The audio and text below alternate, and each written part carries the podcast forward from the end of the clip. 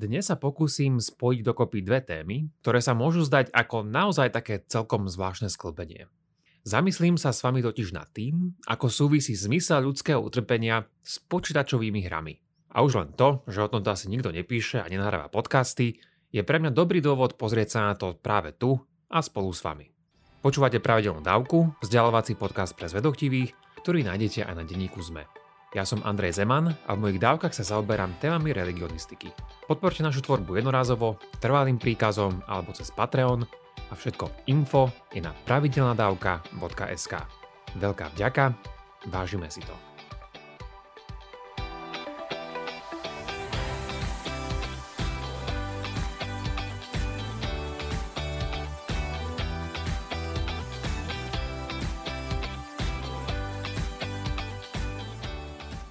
To, na čo sa chcem s vami pozrieť dnes, povedal by som, že celkom úzko súvisí s dávkou, ktorú som tu už mal pre vás v minulosti a tá bola o pútavosti príbehov a vôbec o tom, prečo my, ľudia, prečo sa zaoberáme tým, že tvoríme príbehy a šírime ich. Nede tu priamo o pokračovanie týchto myšlienok, ale skôr o ich rozvinutie v inej oblasti a možno tak trošku prekvapivej. Pretože dneska aspoň veľmi trochu načnem počítačové hry. Prečo však práve videohry? Pár dôvodov by sa našlo. Je to preto, lebo sú veľkou súčasťou našej kultúry a sveta, v ktorom žijeme a podľa štatistík sa tento trh neustále a rekordne rozrastá. A myslím, že je to taká jasná pravda, že so zlepšujúcou sa technológiou sa bude tiež určite naďalej zlepšovať zážitok z ponorenia sa do sveta, ktoré nám takéto hry ponúkajú. Tiež, ak máte za rovesníkov počítačových hráčov, alebo ste rodič, ktorého dieťa má počítač, tak to je asi ďalší dôvod, prečo sa dozvedať o hrách čosi viac. Ako sa dá čakať, existuje už dosť veľa výskumu o tom, prečo hry toľkých motivujú. Veľakrát sa to však upiera tiež tým smerom, že či tieto hry spôsobujú násilie alebo nie. Ale to nás dneska vôbec trápiť nebude. Ale dnes sa na to pozriem tak celkom neformálne, čiže bez nejakých vedeckých čísel, nejakého podloženého výskumu a podobne, a to tiež z istého veľmi špecifického pohľadu. Pozriem sa na to, čo nám môžu hry povedať o zmysle nášho utrpenia. Je to otázka, nad ktorou som sa už dlhšie zamýšľal pri tom, ako som počúval mnohých hráčov opisovať svoje skúsenosti s rami a teda v konečnom dôsledku preto máme takúto tému. Pôjde tu teda len o akési moje veľmi predbežné a hlasné uvažovanie, ale budem dúfať, že z toho všetkého vznikne niečo zmysluplné. A musím asi povedať, že pôjde pritom zrejme o tú najzvláštnejšiu otázku, ktorú som asi kedy v mojich dávkach rozoberal. Pred samotnými hrami sa však pozrieme na pár myšlienok z psychológie utrpenia.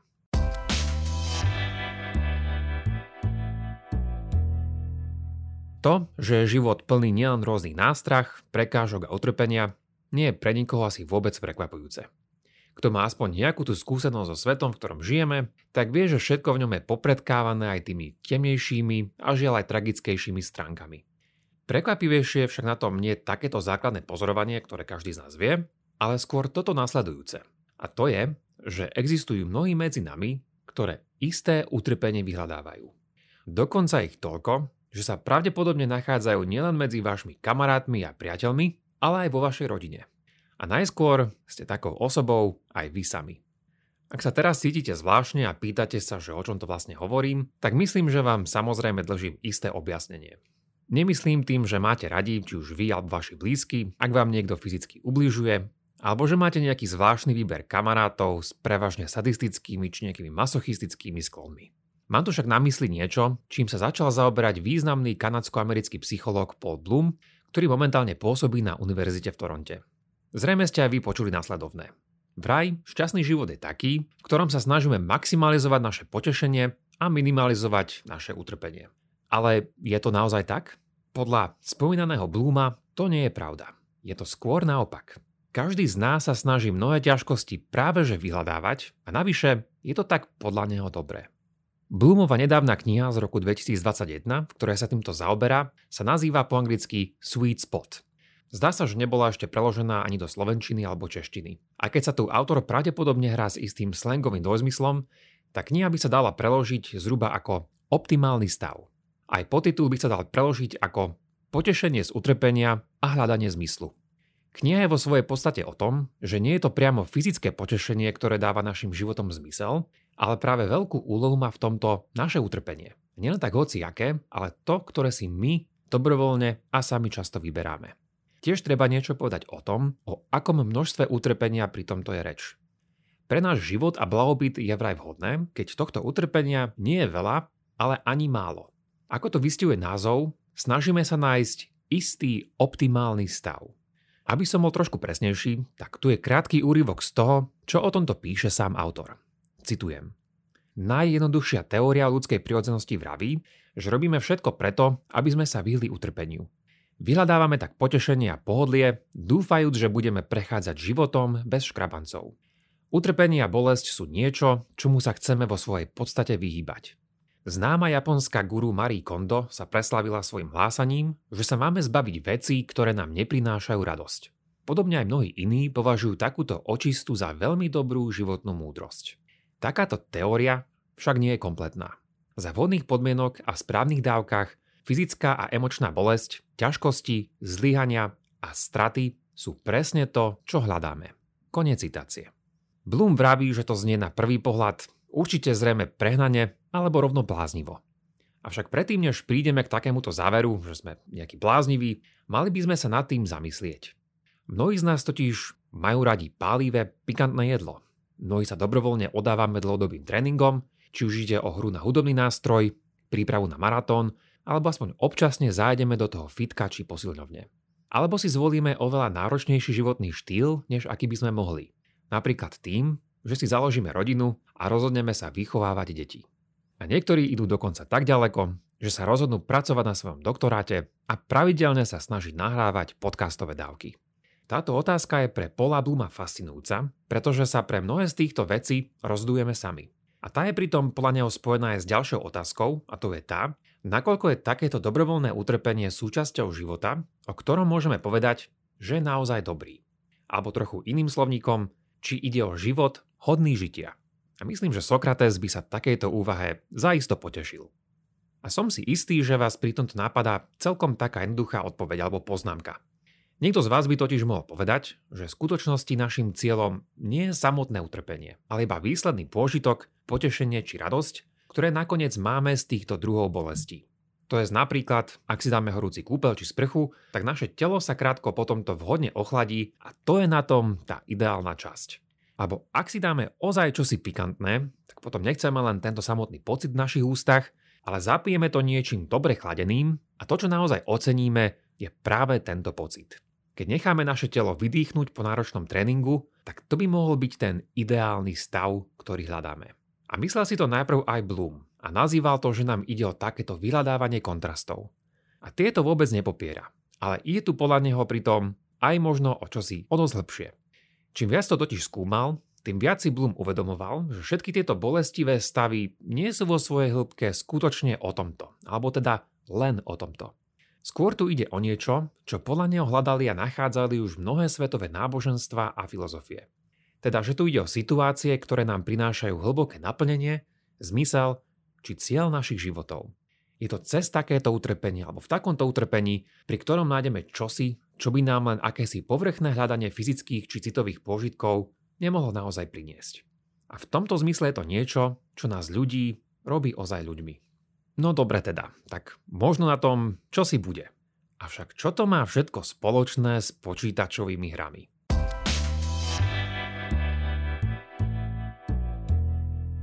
Ahojte, tu je Jakub a prepáčte, že kradnem Andrejovi priestor, ale k veci, lebo nemôžem byť dlho.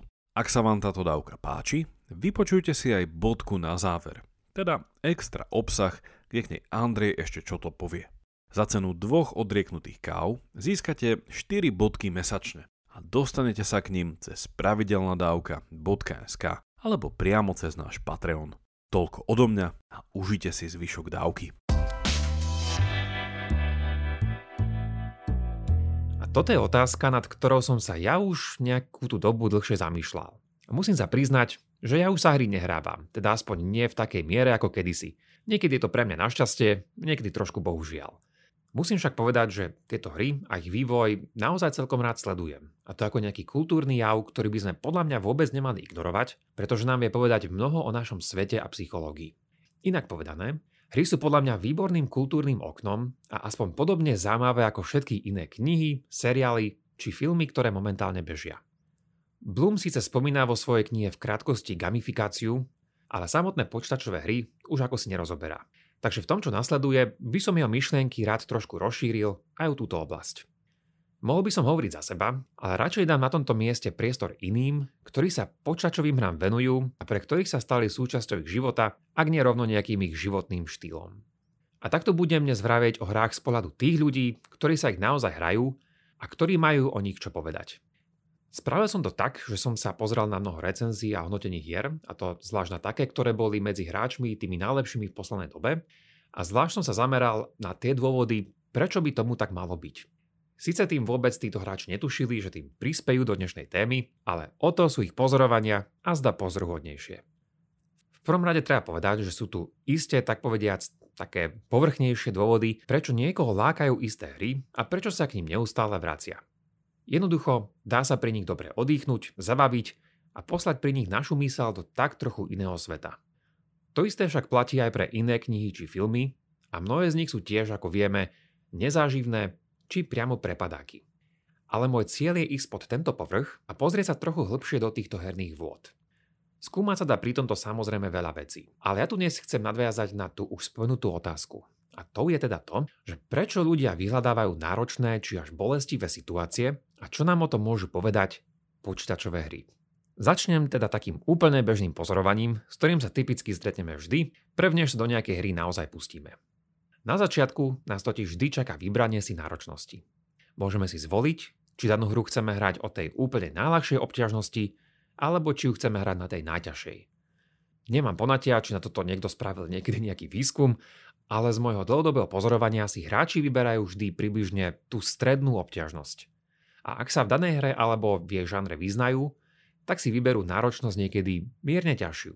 Vo všeobecnosti však platí, že hráči sa vyhýbajú extrémom a teda chcú nájsť už nejaký ten spomenutý istý optimálny či ideálny stav, v tomto prípade tú všeobecnú náročnosť. A to sú niektoré moje konkrétne pozorovania z viacerých obľúbených hier. Vynem sa pritom akýmkoľvek spoilerom a budem hovoriť skôr v tej všeobecnej rovine. Nakoniec, o to nám tu teraz ide o nájdenie tých vlastností, ktoré robia hry napriek ich náročnosti pútavými. Nebudem spomínať konkrétne názvy hier, aby som nimi nezahltil zvlášť tých, ktorým je tento herný svet cudzí, ale môžete niektoré z nich nájsť v texte tejto dávky. Tak napríklad, existuje skupina hier, ktorej je pointou nie naše skákanie, zbieranie či ani bojovanie, ale rozhodovanie. Napríklad jedna z týchto nedávnych hier nás zaviedla do príbehu, v ktorom sa naša rodina stala obeťou nečakaných udalostí a v ktorej jeden zlý deň zmenil úplne všetko. Viac vám nepoviem, aby som pre istotu neprezradil nič z toho, čo kto si označil ako majstrovský vytvorený príbeh. Toto majstrovstvo nebolo zďaleka o násilí, ale bolo o veľkých otázkach, ako sa postaviť z oči voči nášmu strachu, našej minulosti, bolo o hnote rodiny v našich životoch, či o tom, či aj v našom súčasnom živote môžeme byť vnútorne vykúpení z našich prehreškov. Všímal som si ďalej to, že v takýchto príbehových hrách zažívali mnohí hráči veľký stres a napätie. Ale v konečnom dôsledku to nikomu neprekážalo, lebo ako to vyjadril istý hráč, tak daná hra mala, citujem, úžasný príbeh, ktorý dokáže hráčov pohltiť a ktorý v nás zanechá nečakané pocity. A o to tu ide. Konec citácie.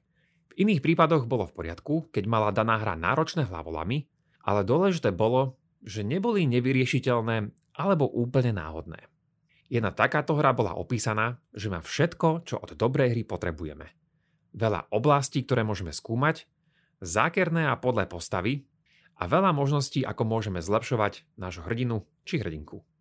Zároveň je na nej pôsobivé aj to, že aj vedľajšie misie, respektíve questy, nám nesprístupnia len nejaké nové predmety, ale aj mnohé iné postavy, ktoré tak postretáme. A to všetko vďaka tejto náročnosti, cez ktorú si hráč najprv musí prejsť. Potom sú tu hry, v ktorých sa spája spravovanie našich surovín a následné chodenie do podzemia, kde budeme bojovať s čoraz silnejšími príšerami. Takto tu opäť nazbierame suroviny, tie nám dajú lepšie budovy, tie lepšie schopnosti, potom ideme opäť bojovať, no a tak ďalej. Zvlášť by som tu však spomenul takýto koment, ktorý ma zaujal. Citujem. Možno sa niekedy pri tejto hre cítime, že nevieme presne, čo robíme, ale má naozaj skvelé miesta, ktoré môžeme odhaľovať. Najlepšie na nej to, že skrýva mnoho prekapujúcich momentov, keď veci začnú do seba zapadať a vďaka tomu si uvedomíme, že môžeme zrazu robiť niečo, čo sme dovtedy nemohli. Konec citácie. Niektoré hry boli v skutku opísané ako náročné, ale dobré na nich bolo to, že ak v nich niečo ťažké vyriešime, tak sa budeme cítiť ako nejaký genius a to nám ozaj prinesie potešenie. Niekedy sme na to sami a niekedy potrebujeme druhých. Ako sa zas iný hráč vyjadril, citujem, musíme sa naučiť hrať so svojou družinou, ktoré má každý svoje chyby, svoje predstavy a názory a snažiť sa spolu ísť tam, kde nás príbeh za každým zavedie. Konec citácie. Potom tu máme samozrejme také typické mnohé bojové hry, ale zdá sa mi, že aj pri nich ide mnohokrát o niečo viac, len o nejaké to čisté mlátenie, ako by sa nám mohlo na prvý pohľad zdať. Napríklad pri jednej z nich si mnohí pochvalovali, že mala nielen vhodne balansovanú náročnosť, ale aj jednu extra prísadu. Za každým, keď vaša postava zomrela, respektíve bola porazená, tak zostarla a získala viac využiteľných skúseností. Nie je to vôbec ľahká bojovačka, ale slovám jedného youtubera ak sa nevymakáte, tak to ozaj stojí za to. Jeden iný hráč však túto istú hru videl ako niečo oveľa zložitejšie. Ide vraj o hru, ktorá od nás vyžaduje naozaj veľa. Má kopu nepriateľov, s ktorými musíme bojovať o 106, aby sme z týchto stretov vyšli výťazne. Miestami je údajne aj frustrujúca, pretože nás jednoducho nepustí ďalej, kým sa nebudeme opakovane stále snažiť a nevzdávať sa. A napriek tomu je vraj práve toto niečo, čo na tejto hre oceňuje. To je to, že má ťažkú krivku úspechu a že sa pri nej musíme naučiť využívať aj všetko naše prostredie, ktoré máme k dispozícii. Ďalšia hra, v ktorej sme sa ocitli v severskom mytologickom fantasy svete, bola jedna z tých najlepších, pretože mala veľa dobrých bojov, hlavných a vedľajších questov a veľa miest na skúmanie, ale aj prekliato dobrý príbeh. To isté platilo pre podobnú hru, kde ste hrali za hrdinku, ktorá sa prederala futuristickým svetom robotických dinosaurov. Podľa jedného hráča šlo naozaj o skvosné dielo, a to vďaka kombinácii fascinujúcich súbojov, výborne dizajnovaných a náročných protivníkov, ako aj otvoreného sveta. V inej podobnej hre, v ktorej ste zlepšovali svoju postavu, hráči naozaj oceňujú nelahké boje s nečakane spracovanými hlavnými nepriateľmi. Jeden hráč to vyjadril takto a zachytil tým podľa mňa podstatu mnohých iných hier, ktoré sa nachádzali univerzálne medzi tými najlepšími. Citujem. O tomto majú mnohé videohry byť. Majú nás naozaj dostať do úzkých, vystaviť nás do ťažkých situácií a tak z nás spraviť iného hráča, než akým sme boli dovtedy. Konec citácie. Tento posledný citát je podľa mňa aj celkom dobrým zhrnutím toho, čo na mnohých miestach spomína aj Bloom. Máme tu teda pri tomto taký opakujúci sa refrén. Hry a život nemajú byť len o nejakej veľkej, nezvládnutelnej náročnosti, pretože potom nás to prestane baviť. Malo by to byť o tom, že všetka táto náročnosť má zmysel, že všetky tie puzzle, ktoré sú na nás vrhnuté, sa dajú nakoniec vyriešiť. Či už tak môžeme spraviť sami, alebo niekedy len v spolupráci s druhými. Vyriešenie ťažkých bojov z nás spraví lepšie postavy a odomkne iné miesta a schopnosti, ktoré nám predtým neboli prístupné. Tajomnosť a ťažkosť nie sú zlé. Obe potrebujeme, aby sme boli motivovaní ísť ďalej a získavali nevyhnutnú skúsenosť. A keď všetko toto obsahuje aj dobrú dávku humoru, tak pôjde aj o ozaj dobrý herný, ale aj životný koktejl. Nechcem vôbec tvrdiť, že som vám v dnešnej dávke podal nejaké nové, prevratné zistenia. Skôr som sa azda pozrel na niektoré známe veci z trošku nového pohľadu. Je tu však stále čo skúmať a dalo by sa ísť tejto téme o dosť lepšie. Na začiatok si môžete niečo o tomto prečítať či pozrieť od samotného Paula Bluma. Ďalej by sa dala tiež rozoberať spojitosť dnešných zistení s teologickým či evolučným utrpením, respektíve tzv. problémom zla. Avšak v tomto novom roku som sa potreboval s vami nejak rozbehnúť, no a ja dúfam, že ste sa pritom aspoň párkrát zvedochtivo zamysleli. A čo si o tých mojich obľúbených hrách, vám poviem v mojej bodke na záver. Link na ňu nájdete buď v popise tejto dávky, alebo na našom webe pravidelnadavka.sk. A čo vy? Máte vy nejaké svoje obľúbené hry? Ak áno, čo vás na nich baví? Je na nich azda niečo aj z toho, čo sme si dnes spomenuli? Môžete mi dať vedieť niekde buď do komentov na našich sociálnych sieťach alebo e-mailom na andrej.pravidelnadavka.sk Teším sa na vás na budúce. Buďte zvedochtiví a nech vám to myslí.